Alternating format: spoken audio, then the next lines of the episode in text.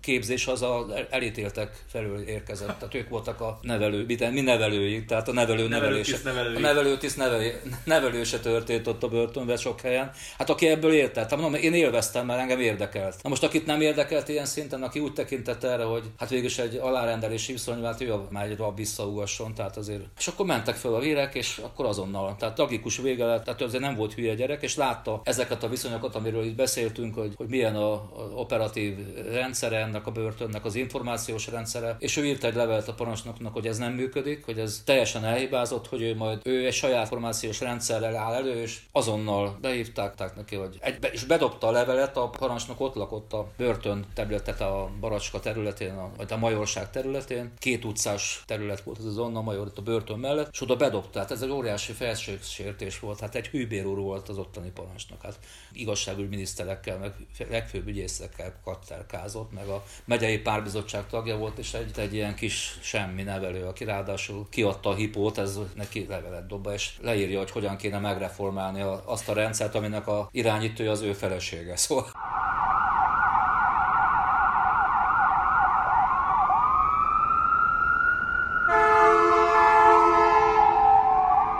Sziasztok, ez a Tango és Cash Bezsegyi Tamás, illetve Böcské Balázs továbbá a 24.hu bűnügyi podcastja. Az ígéretünknek megfelelően vendéget is hoztunk a mai adás alkalmával. Akit érdekel a szociográfia, meg a társadalom mérétege, az tudni fogja, hogy vendégünk könyve elolvasása kapcsán inkább a szorongást tölti el az embert, egy általános szorongás, legalábbis én úgy éreztem, amikor az Aluljárok népe című munkáját elolvastam Tódor Jánosnak, aki köszöntünk is, szervusz. Szervusztok. Nem vidámak a munkáid, és nem tudom, hogy te még olyan mély társadalmi réteg, amiben süllyedtél a szónak abban az értelemben, hogy nem liftel mész, hanem gyalog, és aztán abból, azokból a rétegből azért nehéz is visszajönni. Hát jelenleg nyugdíjas vagyok, még a nyugdíjasokat nem térképeztem fel, bár ezt megtettem már Moldova. Amit talán kimaradt, bár írtam sokat a hajléktalanságról, egy igazi hajléktalan lemerülés, tehát egy ilyen folyamatos, nem is ilyen besóranó, vagy egy ilyen bejelentkezős, hanem egy komolyabb odafigyelés. Bár mondom, írtak erről az Iványi Gábor is írt egy nagyon jó könyvet. Talán ez, ami hiányzik. Éppen az előző könyvem kapcsán a menekültek csicskák közmunkák munkások. Amikor a csicskákhoz gyűjtöttem anyagot, akkor rengeteg emberrel találkoztam. Nem kellett messze mennem, leszálltam Budapesten a déli pályaudvaron, és kimentem a vérmezőre. Gyakorlatilag 50-60 olyan emberrel találkoztam, akik mindannyian csicskáként dolgoztak, és elszöktek valahonnan, és ott csöveztek végül is a vérmezőn és a déli pályaudvar környékén. Mély, mély társadalmi rétegek, amik, amiket mások csak hírből ismernek, te viszont személyesen. Legutóbbi munkád napokban jelent meg, Börtönhakni és Masszer regény, ugye főcím, alcím, talán mind a kettőt külön-külön, hogyha megmagyaráznád, mert a börtön hakniról is gondolhat valamit az olvasók, meg aztán a smasser regényről is. Igen, a börtön hakni miatt könyv egyik szereplőjével is volt egy kis konfliktusunk, aki nem ismerte a kéziratot. És ő név szerint szerepel, ő egy gyógypedagógus volt, aki ott dolgozott a börtönbe, és azért szerepelt ő is név szerint, és van egy másik szereplő, egy katonai szolgálat megtagadó szintén, aki név szerint szerepel, mert őket ezek az anyagok már megjelentek korábban, és az egyik a Magyar Narancsba, a másik pedig a, az Új Tükör című hetilapba. És én elküldtem nekik hogy készül ez a könyv, hogy ők hozzájárulnak, de nem válaszoltak. Az egyik jótpedagógus nem, nem kívánt volna név szerint szerepelni, de akkor már, akkor már nyomdába volt a könyv, és mondtam neki, hogy mi a probléma, és azt mondta, hogy ki a címével van probléma, neki nem volt. Lehet, hogy nekem ez hakni volt, mert hogy egy újságírói besúranás volt, de neki három kemény éve volt a börtönbe, és akkor mondtam neki, hogy ami aztán helyre is tette köztünk a konfliktust, hogy nem erről van szó. A börtönhaknit a szerkesztő Stépán Balázs adta a könyvnek, mert egyik fejezet a börtönhakni, ami egy valódi hakniról szól, amikor egy művészcsoport lelátogat a börtönbe, és ott ezek a mutatványosok előadják a produkciójukat, és így lett a címe. Tehát nem utal arra, hogy mondjuk az én jelenlétemre utalhatna, hogy végül is nekem börtönhakni volt, ahogy újságíróként is mindig a, ezek, nekem ez, ezért volt problémám az újságírással mindig is, ezekkel a riportok, még a heti lapnál is, hogy az ember oda megy, és utána eljön. Ha három napig marad, akkor is eljön utána, és akkor ott hagyja az áldozatokat, vagy a sértetteket, akik ír, illetve hát a munkájának a tárgyát. És hát azért a börtönben nem erről volt szó, és mondom, hogy a címe erre utal. A Smasser regény az elsősorban szerkesztőnek az ötlete volt. Mások is beleszóltak, hogy milyen lenne Smasser regény, ilyen regény még nincs. Ugyanis a, a könyv karantén alatt született meg az ötlete is, meg az, hogy gyakorlatilag megírtam azokat a részeket, amelyeket a korábban a szociográfikus részekben én nem írtam meg, és többen kifogásolták, többek között a Csapodi Tamás is, mert ő írt az elején még lektori véleményt a könyvről a Göncöl Katalinnal együtt, és ő azt mondta nekem a Tamás, hogy baromi jó az egész, csak miért nem nem írod meg a saját sztoridat. És akkor úgy éreztem, hogy a, a szociográfikus részekben nem illik annyira, hogy nem akartam ezzel előhozakodni. Ezeket a saját élményeket írtam bele, tehát ezeket a, amelyeket egyébként taxisofőr bajonettel, amit szocioprózának nevezett el a szerkesztő, ami olyan szoció írásokat tartalmaz, ami mind velem történt meg. Nem utána mentem, nem feltártam, vagy nem egy, egy riport hozta magával. Na most innen van a smasszerregény, pedig ezt kitaláltuk, hogy ez végül is egy ilyen novella füzérként is értelmezhető, több rétegű, természetesen szerintem nem regény. Van itt Hakni, van itt smasszerregény, és aztán maga a Bahama ami hát megint a börtönvilággal összekapcsolva elsőre a kívülállónak, vagy a nagyon kívülről jövőnek egy ilyen oximoronnak tetszik. Igen, főleg azért, mert hát gyakorlatilag 40 év, 30 év telt el. Akkoriban a börtönszlágbe Bahamáknak nevezték az elítéltek, és valóban voltak ilyen... Ugye Baracskán vagyunk. Baracska, baracskán vagyunk. A fogház körlet az teljesen ki volt csicsászítva. Tehát az úgy nézett ki, mint egy nagyon jó minőségi munkásszállás, és annak idején divat, a szocializmus korszakában divatok voltak a lakótelepeken is ezek a nagy poszterek, amelyek homokos tengerpartokat és pálmafákat. És itt is tele volt. Panelromantika. Igen, belépett valaki a körletbe, egyből a falon ilyesmi volt, volt antik, antikvárium nem volt, akváriumot akartam mondani, de könyvtár, kitűnő könyvtár volt a börtönbe például.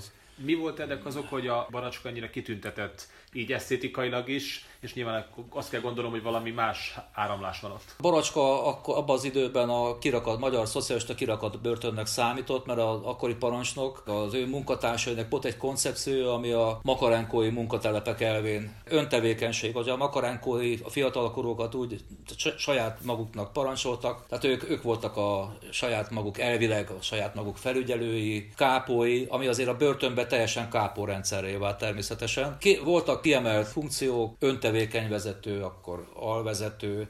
Ezek általában diplomás emberek voltak, akik bekerültek kisebb bűncselekményekért, voltak köztük jogászok, TS elnökök, és ők voltak a vezetők, és volt elvileg formálisan volt választás is. Tehát a minden évben vagy minden fél évben megválasztották az öntevékenység vezetőit, és az úgy nézett ki, hogy akkor össze behajtották egy nagy terembe a populációt, az egész börtön, azt a fogház populációt, és mondták nekik, hogy adtak egy, egy-egy cédulát, és, és akkor bezárták az ajtókat, ott álltak az őrök, és akkor mondták, hogy írják meg, és mondták, hogy hát nem hoztak magukkal írószerszámot, és, és akkor adtak nekik egy tollat, vagy valami, és tudom én, 400 ember egyetlen. Na, ilyen volt a demokrácia, de közben már azt is mondogatták ott az elítéltek, hát mi, mi értelme van ennek a színjátéknak, amíg túl sincs, vagy szeruza, vagy túl sincs nálunk, miközben már tudjuk előre, hogy ki lesz a vezető. Hát a, úgyis a parancsnok jelöli ki, ez, ez így megy. Tehát hát ez a szokásos demokrácia, hogy már megvolt, hogy kik lesznek a vezetőik. Hát nyilván a parancsnok már, amikor beérkezés kijelölte, hogy kik lesznek a különböző főszereplők, és, de ez megcsinálták ezt a, ezt a színjátékot, és mondom, így működött ez a dolog végül is, hogy volt öntevékenység, gyakorlatilag a fogházkörletbe érvényesült. Mert a fogházkörlet az ilyen 6-700 fő,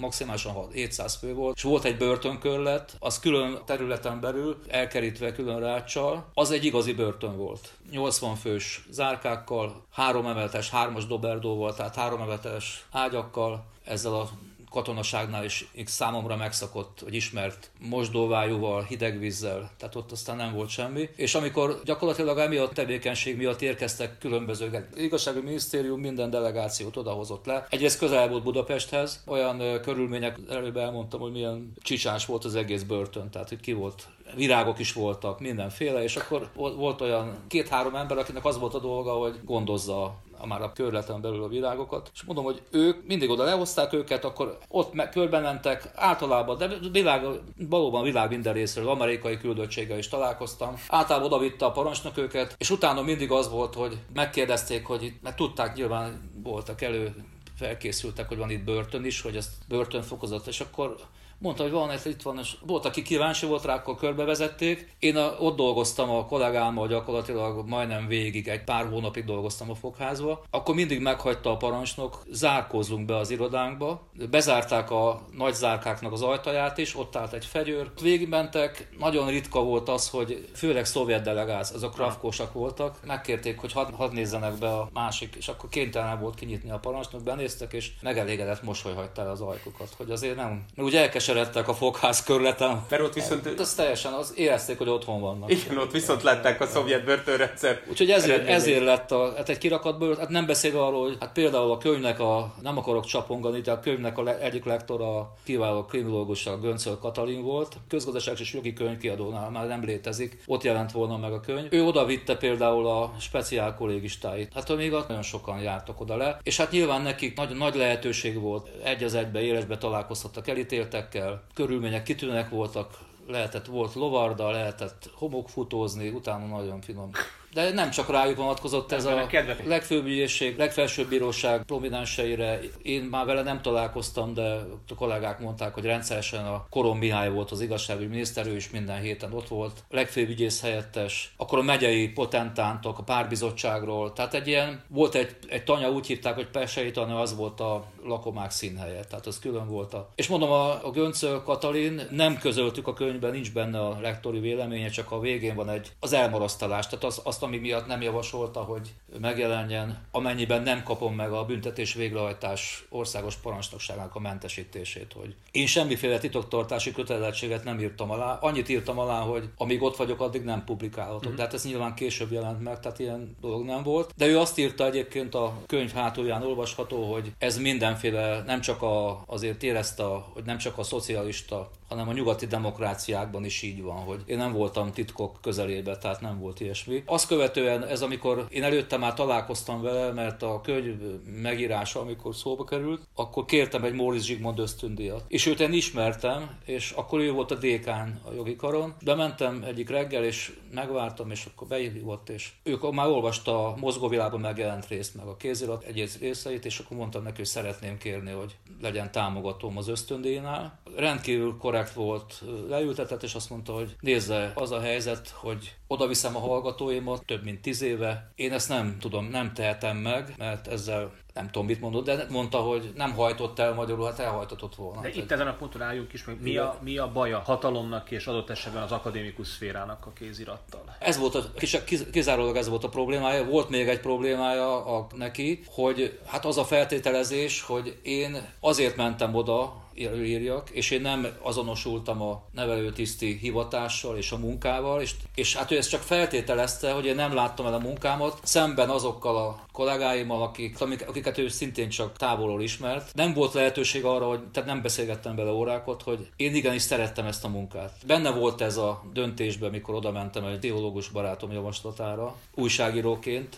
de ez csak így két-három hónap után, mikor láttam a viszonyokat, akkor vált egyértelmű, hogy erről írnak, erre muszáj írni, mert ha már... Meg olyan lehetőség volt, ami egy újságírót nem adatott meg, hogy egyrészt ott lehetsz, másrészt munkaköri kötelezettségem volt, és majdnem másfélszerese volt a fizetésem az újságírói, sőt, még földpénzt is kaptam, és még ruhapénz is járt. És az volt a dolgom, hogy én interjúkat készítsek az elítéltekkel. De a parancsnok azt mondta nekem, de nem arról van szó, hogy Tódor eltás, nem arról van szó, hogy 35 órás interjúkat készít az ön által kiválasztott elítéltekkel, hanem egy egyszerű befogadási. De ebben nem tudott belekötni, tehát ő nem tudta nekem, szab, nem tudta nekem megszabni, hogy természetesen minden visszajutott, mert hát a lényege a bört, amit alapvetően meg akartam írni, az a fajta korrupció és az a fajta besugórendszer, amit öntevékenység állarc alatt működött. Tehát ez a kápórendszer volt, hát, amit ismerünk mindenhonnan, mindenféle ilyen totalitárius intézményből. Az igazán karakán és akik tisztes, úgymond értelmes és, és becsületes elítéltek, ezek elsősorban a katonai szolgálat megtagadóknak az értelmesebb, nem akarom bántani a Jehova tanúit, meg a több, ők voltak többségben. Bulányi féle bázis közösséghez tartozó fiúk, akik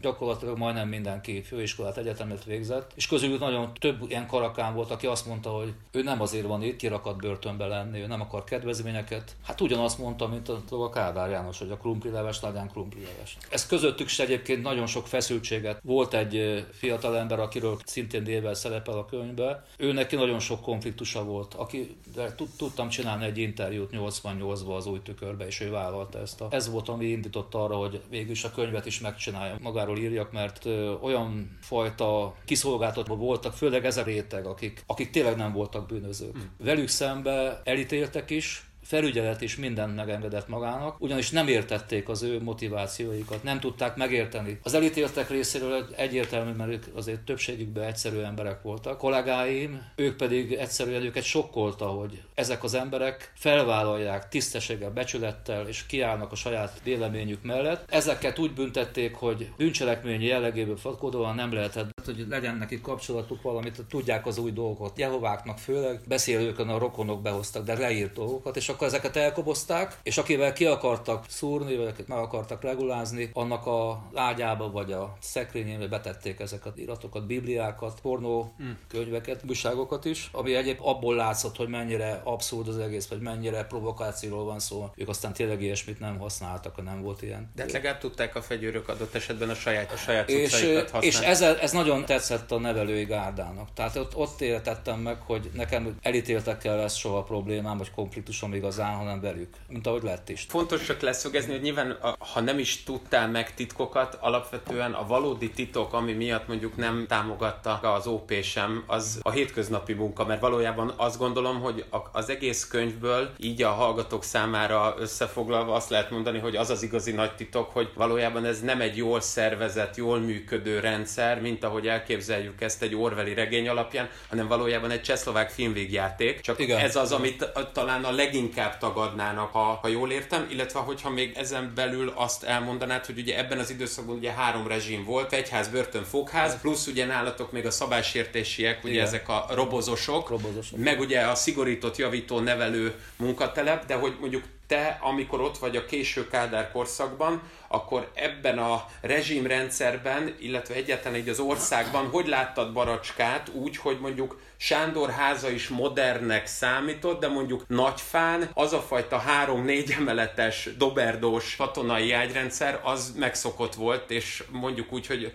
a szovjet elvtársak szívesebben lettek volna nagy fán, mint mondjuk Sándorházán vagy Baracskán. Szóval, hogy hogy láttad te ezt a, ezt a világot így országos átlagban, vagy ráláttál-e? Hát éppen a, kérdezték tőlem, hát ez nem egy összehasonlító börtön. Tehát én nem tudtam, nekem akkor nem nagyon volt tapasztalatom más helyeken, nem jártam. Azt követően több, gyakorlatilag jártam majdnem minden magyar börtönbe, de már mint újságíró vagy a börtönügyi társaság tagja, látogatásszerűen. Meg voltak a korábbi rásaim alapján így voltam állampusz pusztán például ott volt egy elítélt, akivel kapcsolatot tartottam, de ott is igazából mondása alapján láttam rá erre a dologra. Hát amit most itt kérdeztél, alapvetően a, a, amire igazából nem, amiről igazából nem tud a közvélemény, amit én is később értettem meg, hogy van a formális rendszer, amit mondtál, hogy kemény. Tehát, hogy amit az emberek azt gondolják, hogy a börtön vezetés irányítja a börtönt. Hát itt már eleve az volt a fur, ebbe a, a testcsel, hogy a öntevékeny szervezet volt, tehát kápórendszer volt kialakítva, amire áldását adta, tehát egy ilyen tudományos program annak a része volt, aki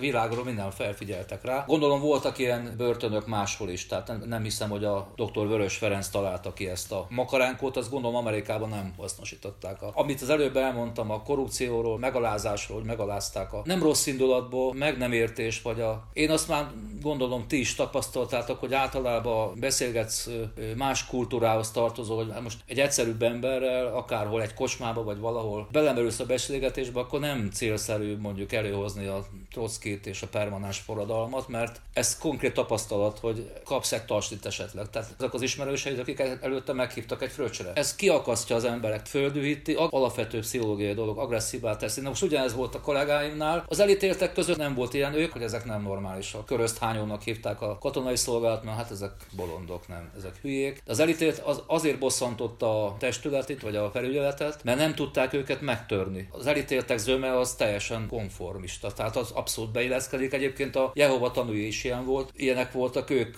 ez egy rabgazdaság volt, ők dolgoztak kint, úgynevezett szabad mozgó, ide ki volt írva, hogy szabad mozgó, azt jelenti, hogy ők kimehettek gyakorlatilag a börtön területén kívülre és a földekre, ők voltak a lovászok, tehenészek, meg ilyenek. Jogosítványi volt, mint nekem se, tehát én nem mehettem ki munkaidőben, nem mehettem ki a körleten kívülre. Ők kimehettek. Ők abszolút szabálykövetők voltak, beilleszkedtek a rezsimbe, nem voltak vamzerek, azt nem vállaltak soha. Nem, ők semmiféle semmiféle közreműködést nem vállaltak hivatalosan a rendszerbe, hát éppen ezért voltak bent, nem tudom, ki ismeri a Jehováknak az alap axiomáit, hogy ők semmiféle szerződést nem kötnek az állammal, tehát nem közreműködnek. A, ami persze megint abszurditás, mert nyilván nagyon sok dolgot betartják, a, nem szavaznak, tehát ilyesmik vannak, akkor nem érdemes elmenni egy Jehova disznóülésre, mert ott kiengedik a vért, nincs véres furka, hagymás vér. Úgyhogy azért mondom, hogy elkezdtem az előbb, hogy többféle, tehát van, van egy formális rendszer, hát ezt mindannyian tudjuk, meg lát, most ezt mikor találkozók voltak, akkor ezt próbáltam a közön, akik nyilván nem foglalkoznak ezzel ennyire, hogy azért látnak amerikai börtönfilmeket, meg sorozatokat, most főleg karantén alatt nagyon sokan Netflixet, meg a,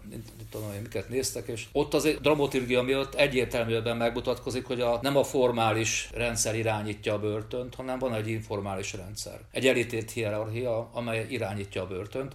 Ez nem ott kezdődik el a letöltő helyen, tehát például a Baracskán, vagy a, azokban a börtönökben letöltik a büntetést, hanem elkezdődik az elosztásnál. Ez Budapesten, főleg akiket Budapestről szállítottak le előzetesből, azokat elosztják. Vagy hát ott van az a populáció, akkor elosztják, hogy hova kerüljön, és már ott elindul a korrupció. És a legfőbb úr az a elosztó főírnok. Ez sokáig egy olimpiai bajnok öttusázó volt, négy vagy öt évet húzott le, és ő volt a gyűjtőbe, mert akkor gyűjtőben nagyon sokan voltak előzetesben, ő volt az elosztó. És hát ezek minden megvásárolható volt. Tehát az, hogy te hova akarsz kerülni, meg voltak az árak, meg voltak az árszabások, lefelé menve a hierarchiába már olcsó volt, mert ott már kávéval, láda, cigarett, láda volt a tíz láda cigarettával, nem tudom, meg, lehet, meg lehetett vásárolni bizonyos pozíciókat, és egyébként ez volt az egymás közötti érintkezés, illetve szabályozás alap. Erről nagyon keveset, nem most, hogy keveset tudott, ezzel nem törődött egyáltalán a felügyelet. Azt szokták mondani, hogy akkor azt hiszem hétkor kutyázták le, lekutyázás az a zárka, a zárkákat, a nagy zár, tehát amit rátesznek, a zárszerkezet. Ja, a az a,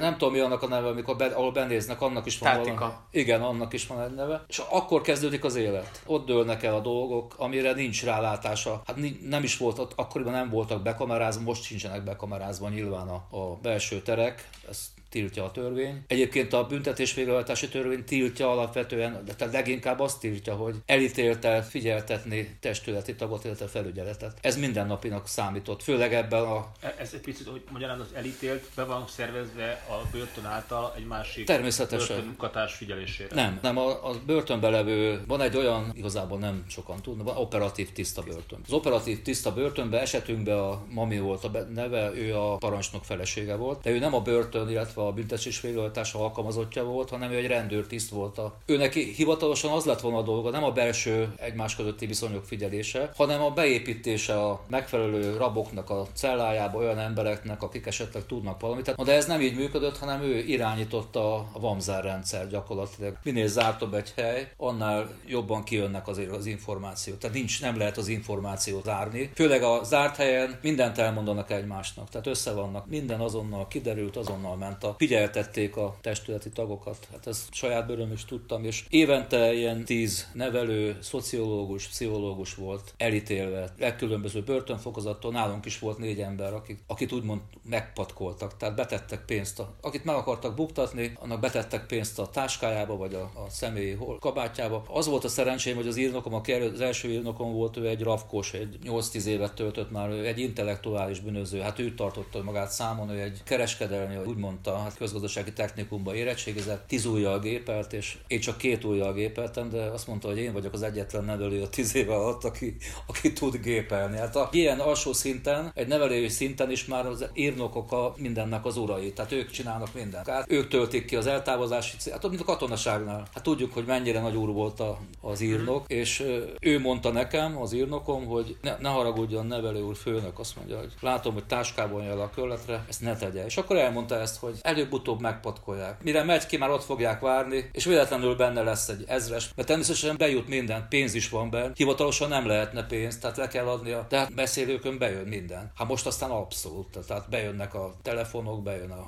kábítószer, a papírnak hívják most. Az a neve. Fújnak, igen Ez, egy, ez egy teljesen friss információ, a sorozatgyilkosság negyedrendű vádlottától, ezt Sátorra új helyen még tudtam vele interjút csinálni februárban, ő mesélte ezeket. Igen, hogy Spritznivel is akár ráfújják igen, ezt igen, a, vagy igen, meg, igen, és de ezt nem tudják megakadályozni, igen. De hogyha már így említetted az operánst, vagy az operát, Opera, ugye, opera, mert, mert operának Operás, is, igen. igen. Ugye ezzel egyrészt nyilván maguk a, a börtönőrök is egyébként, vagy főleg a fegyőrök ugye le tudták buktatni, ha akarták azt az adott fogvatartottat, aki információt ad, hiszen úgy vitték például a körleten, tehát tudni, hogy mondjuk az operánshoz megy, de ez ugye inkább a rendszerváltás talán utáni, mert mm. amit te mondasz, illetve Igen. mesélsz el a könyvben, abban az látszik, hogy, hogy ez a megpatkoltatás akár a, a mamika felől is jöhetett, vagy jöhetett volna, hiszen... Hát jött, igen. igen. igen. Mert hogy a, a mesélet... Hát, hogy... problémássá vált egy nevelő, hát esetemben, vagy én voltam ez pontosabban, és ugyanezzel próbálkoztak. És mondom, ezeket a történeteket nem írtam meg a szociográfikus részben, mert nem akartam ebbe előre. Nem azért, mert féltem, vagy mondom, nem akartam ezt.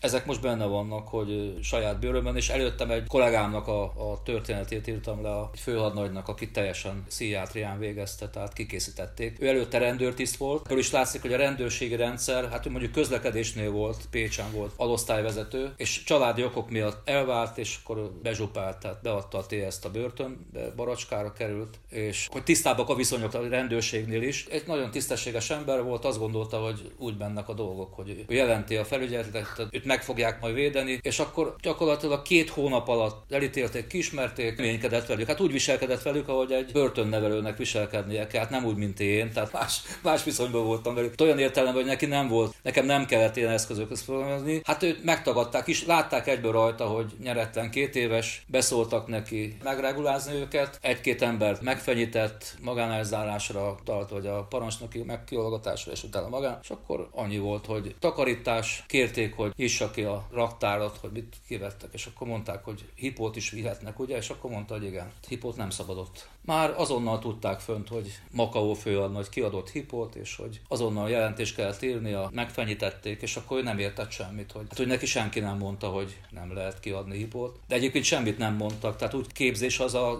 elítéltek felül érkezett, tehát ők voltak a nevelő, mi nevelői, tehát a nevelő nevelése. A nevelő, nevelő se történt ott a börtönben sok helyen. Hát aki ebből értett, hát mondom, én élveztem, mert engem érdekelt. Na most akit nem érdekelt ilyen szinten, aki úgy tekintett erre, hogy hát végül egy alárendelési viszony, hát ő egy rab visszaugasson, tehát azért. És akkor mentek fel a vérek, és akkor azonnal. Tehát tragikus vége lett, tehát azért nem volt hülye gyerek, és látta ezeket a viszonyokat, amiről itt beszéltünk, hogy, hogy milyen a, a operatív rendszere ennek a börtönnek, az információs rendszere, és ő írt egy levelet a parancsnoknak, hogy ez nem működik, hogy ez teljesen elhibázott, hogy ő majd ő egy saját információs rendszerrel áll elő, és azonnal behívták neki, hogy egy, és bedobta a levelet, a parancsnok ott lakott a börtön területet a Baracska területén, a, a Majorság területén. Két utcás terület volt ez az Onna Major itt a börtön mellett, és oda bedobta. Hát ez egy óriási felségsértés volt. Hát egy hűbér úr volt az ottani parancsnok. Hát igazságügyminiszterekkel, meg legfőbb ügyészekkel katterkázott, meg a megyei párbizottság tagja volt, és egy, egy ilyen kis semmi nevelő, aki ráadásul kiadta a hipót, ez neki levelet dobba, és leírja, hogy hogyan kéne megreformálni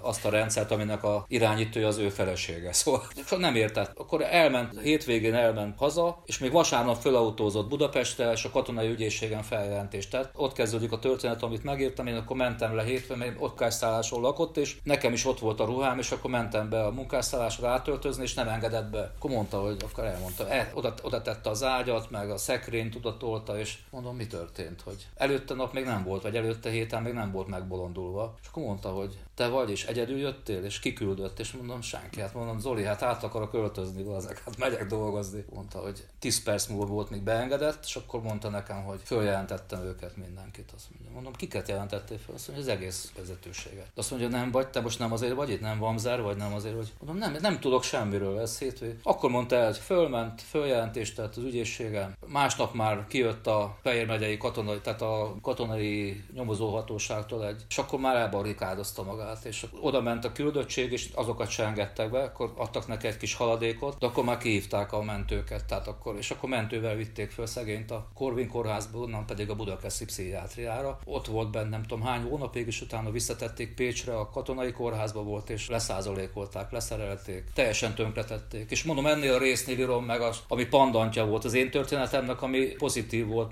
de csak a szerencsének volt köszönhető, hogy én nem végeztem a katonai, nem is az, hogy a pszichiátrián ott nem végeztem volna, mert engem annyira nem rendített volna meg ez az egész dolog. Csak az, hogy börtönbe kerülettem volna, az egyértelmű volt. Az csak a szerencsém múlott, meg elítéltnek a vallomásán, akinek már csak 20 napja volt vissza. És ha több, hosszabb, nagyobb ítélete van még hátra, akkor, akkor lehet, hogy nincs tekintette rám, és ráadásul ezt meg is értettem volna, tehát nem is vártam volna el, hogy azért mondtam, hogy éppen hogy nagyon, hát tudjuk, hogy szerencsén nagyon sok minden múlik. Ki tudtad zárni ja. bent a munkát során az, hogy van egy másik morális térkép, amin járkálunk a mindennapokban, és hogy neked a nevelőtisztként a, a börtönben ezt a fajta sajátos hibrid morált járnod? Ö, nem volt erre szükség, mert én, nem, én ezt, azt a morált nem vettem át. Ilyen értelemben igaza volt az én lektoromnak, hogy én, én nem voltam igazi nevelő. Tehát én nem Aha. vettem azt a mentalitást át. Hát én akkor már 35 éves elmúltam, olyan világban dolgoztam, egyetem alatt, igen, egyetem alatt segédmunkás, rakodó munkásként dolgoztam majdnem négy évet. Olyan emberekkel, tehát ezeken a helyeken, tejüzemben és a zöldértnél dolgoztam, majdnem mindenki börtön viselt. A zöldértnél olyan volt, hogy gyakorlatilag volt, nem tudtunk kimenni autóval, és nekem nem volt jogosítványom teherautóvezetésre. Hónapokig én vittem ki a kocsit éjszaka, mert én csak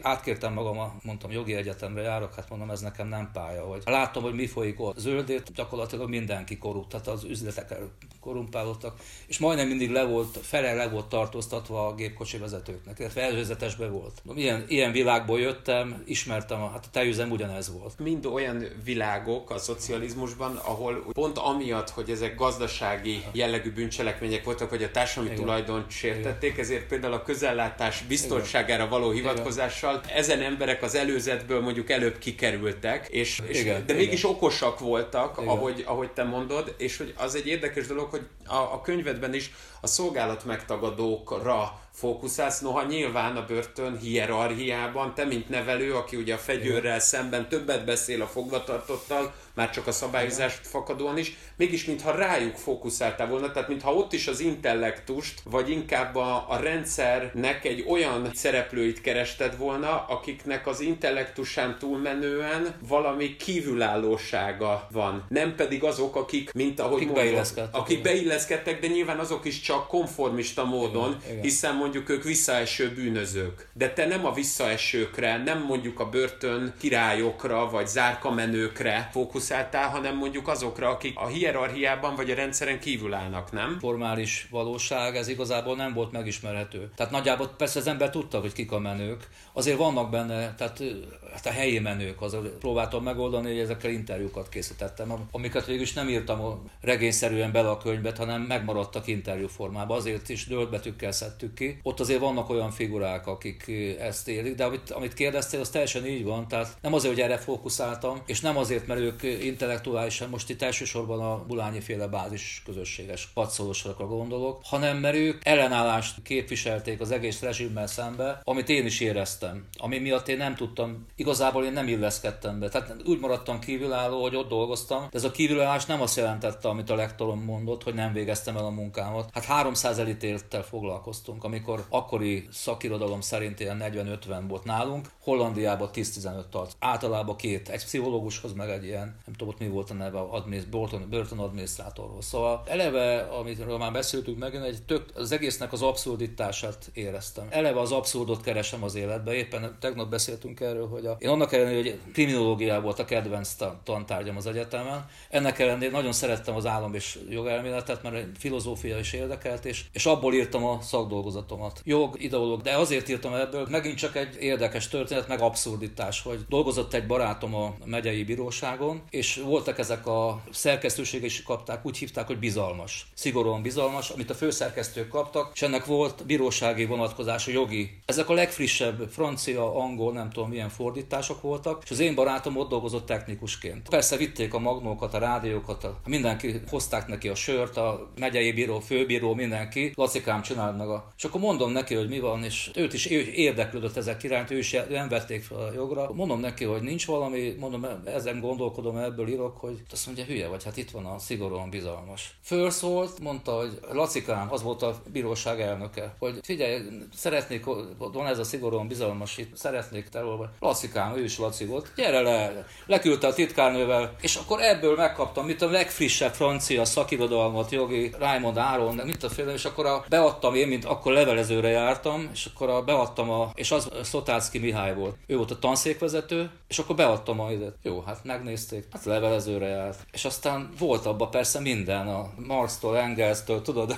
baromra élveztem, szerettem csinálni, és, és a, az volt a, mondom, az, megint az abszurditása az életmódnak, meg az, hogy, hogy a, majdnem egy éven keresztül a éjszakai fuvart vállaltam az öldértnél, hogy Velencei tó körül hordtuk ki a zárút. Háromszor fordultunk, egy ifával 50 mázsa volt, és akkor be volt téve mindenféle. Tehát ezek az irodalmak, a Pecskavil most olvastam, ott a kollégáim aludtak, tehát aludta izőve, és akkor én ott Pecskavil előtt, mert tök, tök nem voltam fáradt, tehát még fiatal voltam, és akkor négy órakor befejeztük, nem mentünk vissza, mert még azért, hát ő nekik azért leesett valami, ők mindig mondták, hogy várjuk meg a nyitást, és akkor ők bementek, hoztak nekem is kávét, meg mondtam gyerekek, maximum kávé és tal, de pénzt én nem fogadhatok el, mondom, hogy azonnal fölnyomtok, megbuktattok, és hát sokáig azért volt ez nehéz, azért is kértem át magam, mert azt gondolták rólam, hogy én beépített ember vagyok a főnökségre. Hát mit keres itt egy egyetemista, itt ez nevetséges, hogy akkor végül elfogadtak aztán, mert mondom, hogy tudtam bizonyítani, hogy elkértem magam éjszakára, ott nem találkoztam senkivel. Akkor megint jött egy, megint egy abszurditás, hogy utána, hát mond,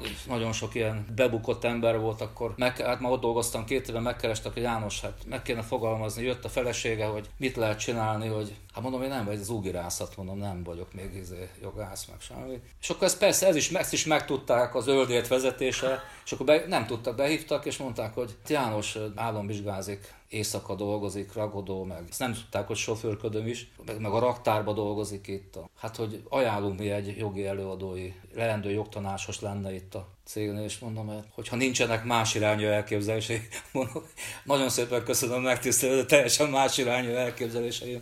És akkor persze megromlott, akkor az volt, hogy igazából már menjek onnan a francba, tudod, hogy, és akkor egy, egy költő ismerősöm, aki aztán volt az Írószövetség elnöke, Székesfehérváros, Kalász Márton, ő szervezett engem be jogi előadó, főelőadónak a megyei gyámhatóságra akkor, és ott, ott voltam egyedül egyébként ilyen irodai állásban. Ugye előtte voltam még a Gorzium Áfésznál, fél évig jogi előadó. Nem egyértelmű a hallgatóknak, vagy biztos felteszik azt a kérdést is, hogy mi a nevelő feladata a börtönbe? Tehát ez egy nem egy magától Nagyon jó kérdés, igen, igen, igen. A nevelő feladata egy szóval adminisztráció.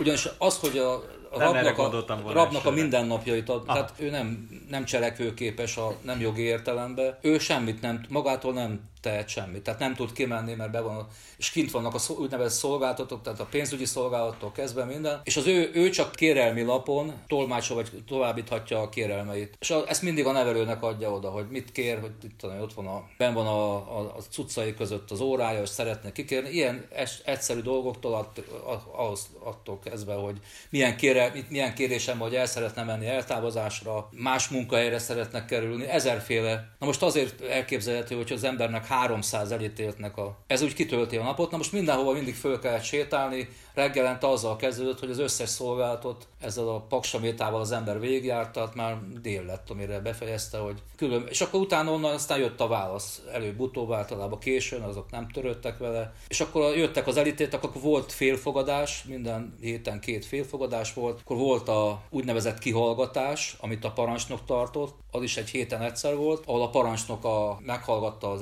elítélteket, és kiszabta a, a fenyítésekre a büntetés. Az is az előkészítés, az a nevelőnek a asztala volt, és teljesen írtam, hogy ezek voltak igazán olyan, mint az ügyfélfogadás egy hivatalba. Hogy... De nyilván azért Balázs kérdése mögött rejtekezik egy olyan, amit valószínűleg a, az eltén is lehet, Igen. hogy elvártak volt esetben a korrektorok vagy lektorok, Igen. hogy Hát, hogy nyilván a, elvileg a nevelő lenne az, aki szorosabb, vagy mégis valamifajta minőségi kapcsolatot tart a fogvatartottal, de nyilván az, amit mondasz abban az derül ki, hogy ugye erre nincs lehetőség, illetve egy nagyon fontos kérdés ez ügyben, hogy ugye itt már az új BV kódex után vagyunk, amikor már úgymond javító nevelő munka, meg egyáltalán a pártfogó rendszer megjelenik Magyarországon, és valami fajta reintegráció. És igen, hát most hát ez, igen, hát tulajdonképpen is a dolga, tehát azért mondom, hogy jelentéseket kell írni, és elő kell készíteni a szabadulásra. Tehát van a befogadás, amikor te részletesen beszélhetsz vele, hogy mély interjút is készíthetsz vele, ezt le kell írni, és azt követően, mikor szabadul, feltételes szabadságot kért, hogyha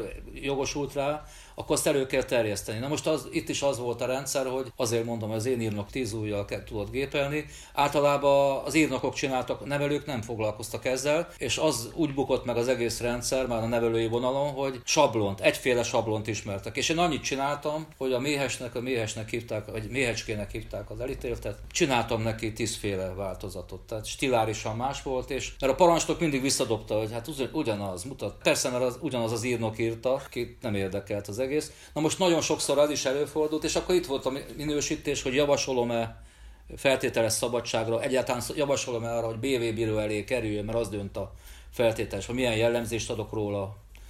Ezt is mind elő kellett készíteni. Na most általában ezt is az írnokok készítettek el, és hogy olyannyira, hogy az egyik a kollégám, akinek ajánlottam a könyvet, az ő írnoka, odáig ment, hogy ő, ő javasolta, hogy kikerüljön, feltételes szabadságra kikerül. Azért mondom, hogy hát igen, voltak rések a rendszeren, és tehát a parancsnok csak odáig szúrta ki, hogy hát azt tudta csak, el, hogy ez nagyon sablonos, ez ugyanaz, tehát stilárisan nem megfelelő.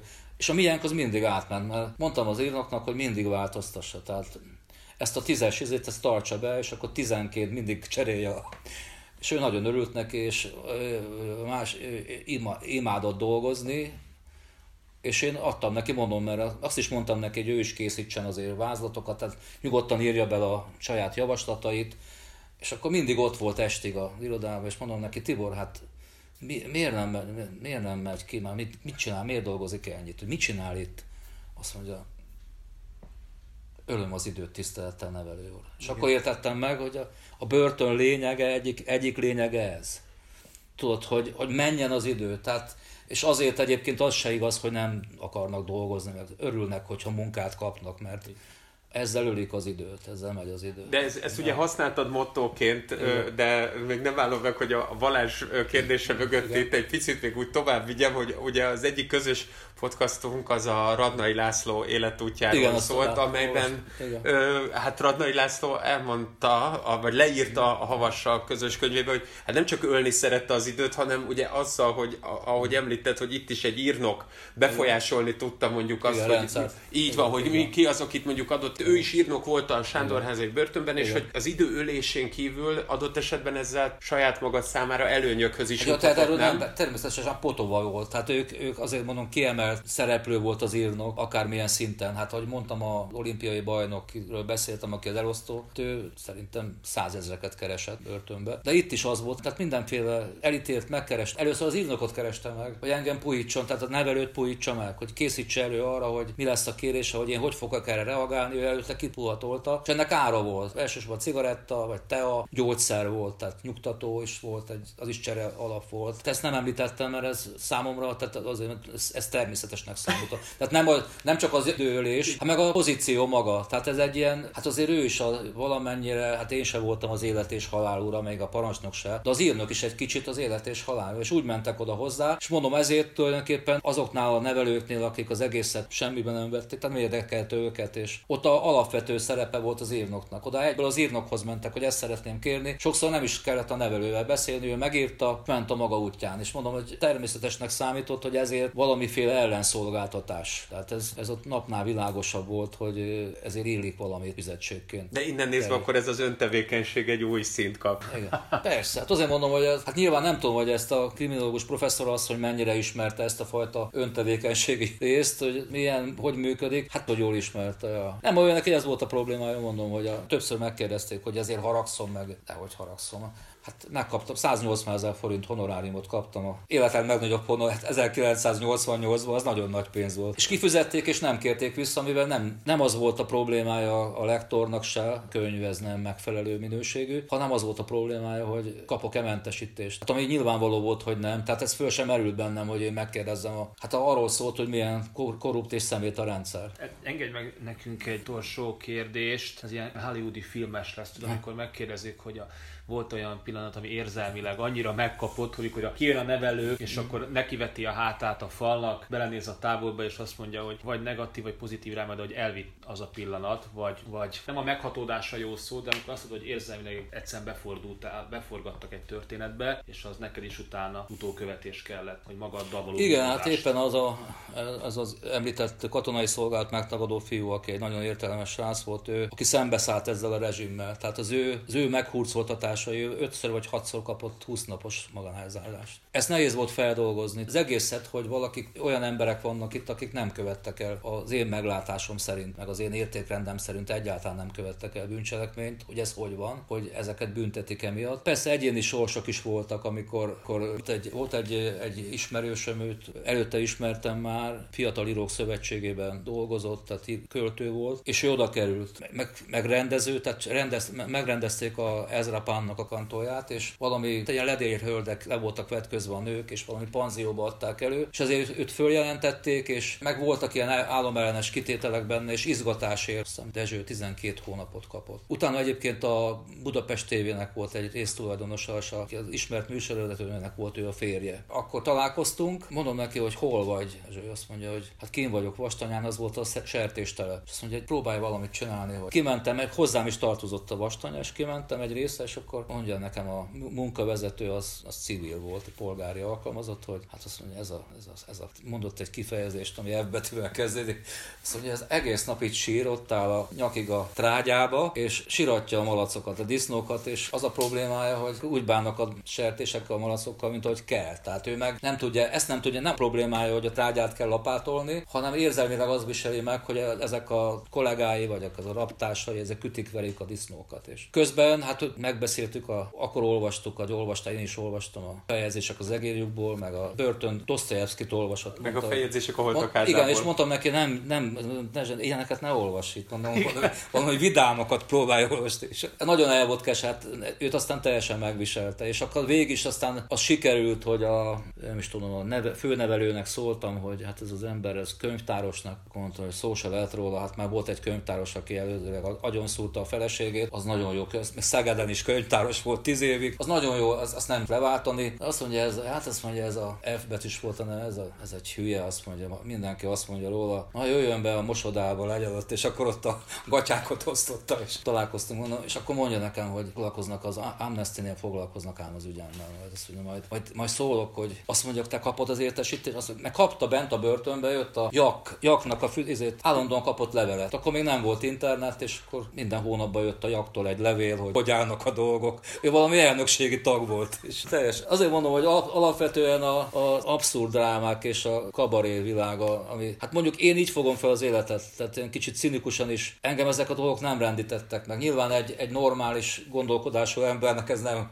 nem igazán világa, vagy ez, őt, őt én megértem, hogy megrendíti, tehát ez, engem azt se rendített volna meg. Tehát ez, ez egész az újságírói működésem is ilyen, hogy 7-8-szor rabosítottak, én ezen csak röhögtem, tehát nem érdekel, sőt a, már ott Balatonboglán Balatontáron élek, és Fonyódra szoktam menni a rendőrségre, általában biciklivel, és akkor kérdezi a, kérdezik a kihallgató, ismerem őket, hogy János, mivel jöttél, kocsival vagy biciklivel? Mondom, biciklivel. Azt mondja, ez a, még az előző könyvnél az orosz Zoltán Mihály folytatott pereimnek, amit persze senki nem értett, és akkor mondom, gyerekek, azt mondja, hogy össze kéne foglalni őt, de azt mondja, nem értünk belőle semmit. Mondom, figyelj, menj, hoz, menjetek, kimész kávézni, beültem a géphez, és akkor megírtam. És azt mondja, hogy nem, azt mondja, nem biciklivel, biciklivel jöttél, mondom, azzal, ígyunk meg egy sört elvédőt. De most ez tényleg így volt. Tehát ez is a abszolút, meg annyi volt, hogy a rabosítás, rabosítás volt, először rabosítás, és akkor mindig az volt, hogy most minden alkalommal le kell vetkőzni elvileg. Kérdezik, hogy János, van új tetkód? Hát mondom, hát régi tetkom sincs, mert a tetkó miatt újra mindig fényképezik az embereket is. Mondom, nincs. Ja, hát azt mondja, hogy figyelj, azt mondja, neked nem kell új lenyomat se semmi. Mondom, milyen rabosítás ez szó, ez kikérem magamnak. Tehát mondom, de így lehet viccesen, ezt, ezt mondom, szegény rendőrök is, hát egy ilyen orosz Mihály Zoltán ügybe, az nem, nem, az nem embernek való. Hát a, nagyon sok bírónak, meg nem tudjuk, hogy kinek, de... bíróknak beletört a bicskája az orosz Mihály Zoltán ügyeibe, mindenki visszaadta, áttették a, volt olyan ügyünk, ami öt, öt megyei bíróságon körbetették, hogy nem elfogultságot jelentettek be. Tudod, akasztott ott a börtön előtt. Azért mondom, hogy engem ez, nem, ez engem szórakoztat. Néha fáradt, de azért alapvetően szórakoztatott. Tehát ilyen, amit végül is a kérdés, hogy megrendül, hát ilyen megrendülés Igen. volt, hogy a fiúknak az élet, akik, akik tényleg nem voltak bűnözők, azoknak a kiszolgáltatottsága, meg nyilván, hogyha valaki segítséget kért, tehát olyan valakit esetleg megdádáztak, és akkor jelentette, akkor azért az ember keményebben odalépett, és hát akkor általában az volt, hogy egy olyan elítéltnek a felügyeletére bíztam, aki meg tudta védeni, és akkor ez, az persze kapott érte jutalmat is. Hát azért a nevelő is potovákat dogatott ide-oda, már úgy, hogy kapott egy puszbeszélőt, vagy valamit, hogy akkor még nem volt, hát akkor még Skype-os beszélő se volt. Zoomról nem is beszélve. Igen, ezt a beszélgetést is ezért rögzítettük személyesen. Todor János Pulitzer emlékdíjas újságíróval, szociográfussal beszéltünk, a könyv pedig a Börtönhakni smasszeregény. Vegyétek, vigyétek, egyétek, megtisztelő volt veled beszélgetni. Nekem is, és köszönöm szépen a Mi köszönjük szépen, a lehetőséget. valóban azt gondolom, hogy egyszerre a, a tragikumát és a, az azon belül belül rejlő húvát is megkaptuk. Úgyhogy ennek jegyében folytatjuk legközelebb is a tangó és kes. János, köszönjük még egyszer. Én köszönöm.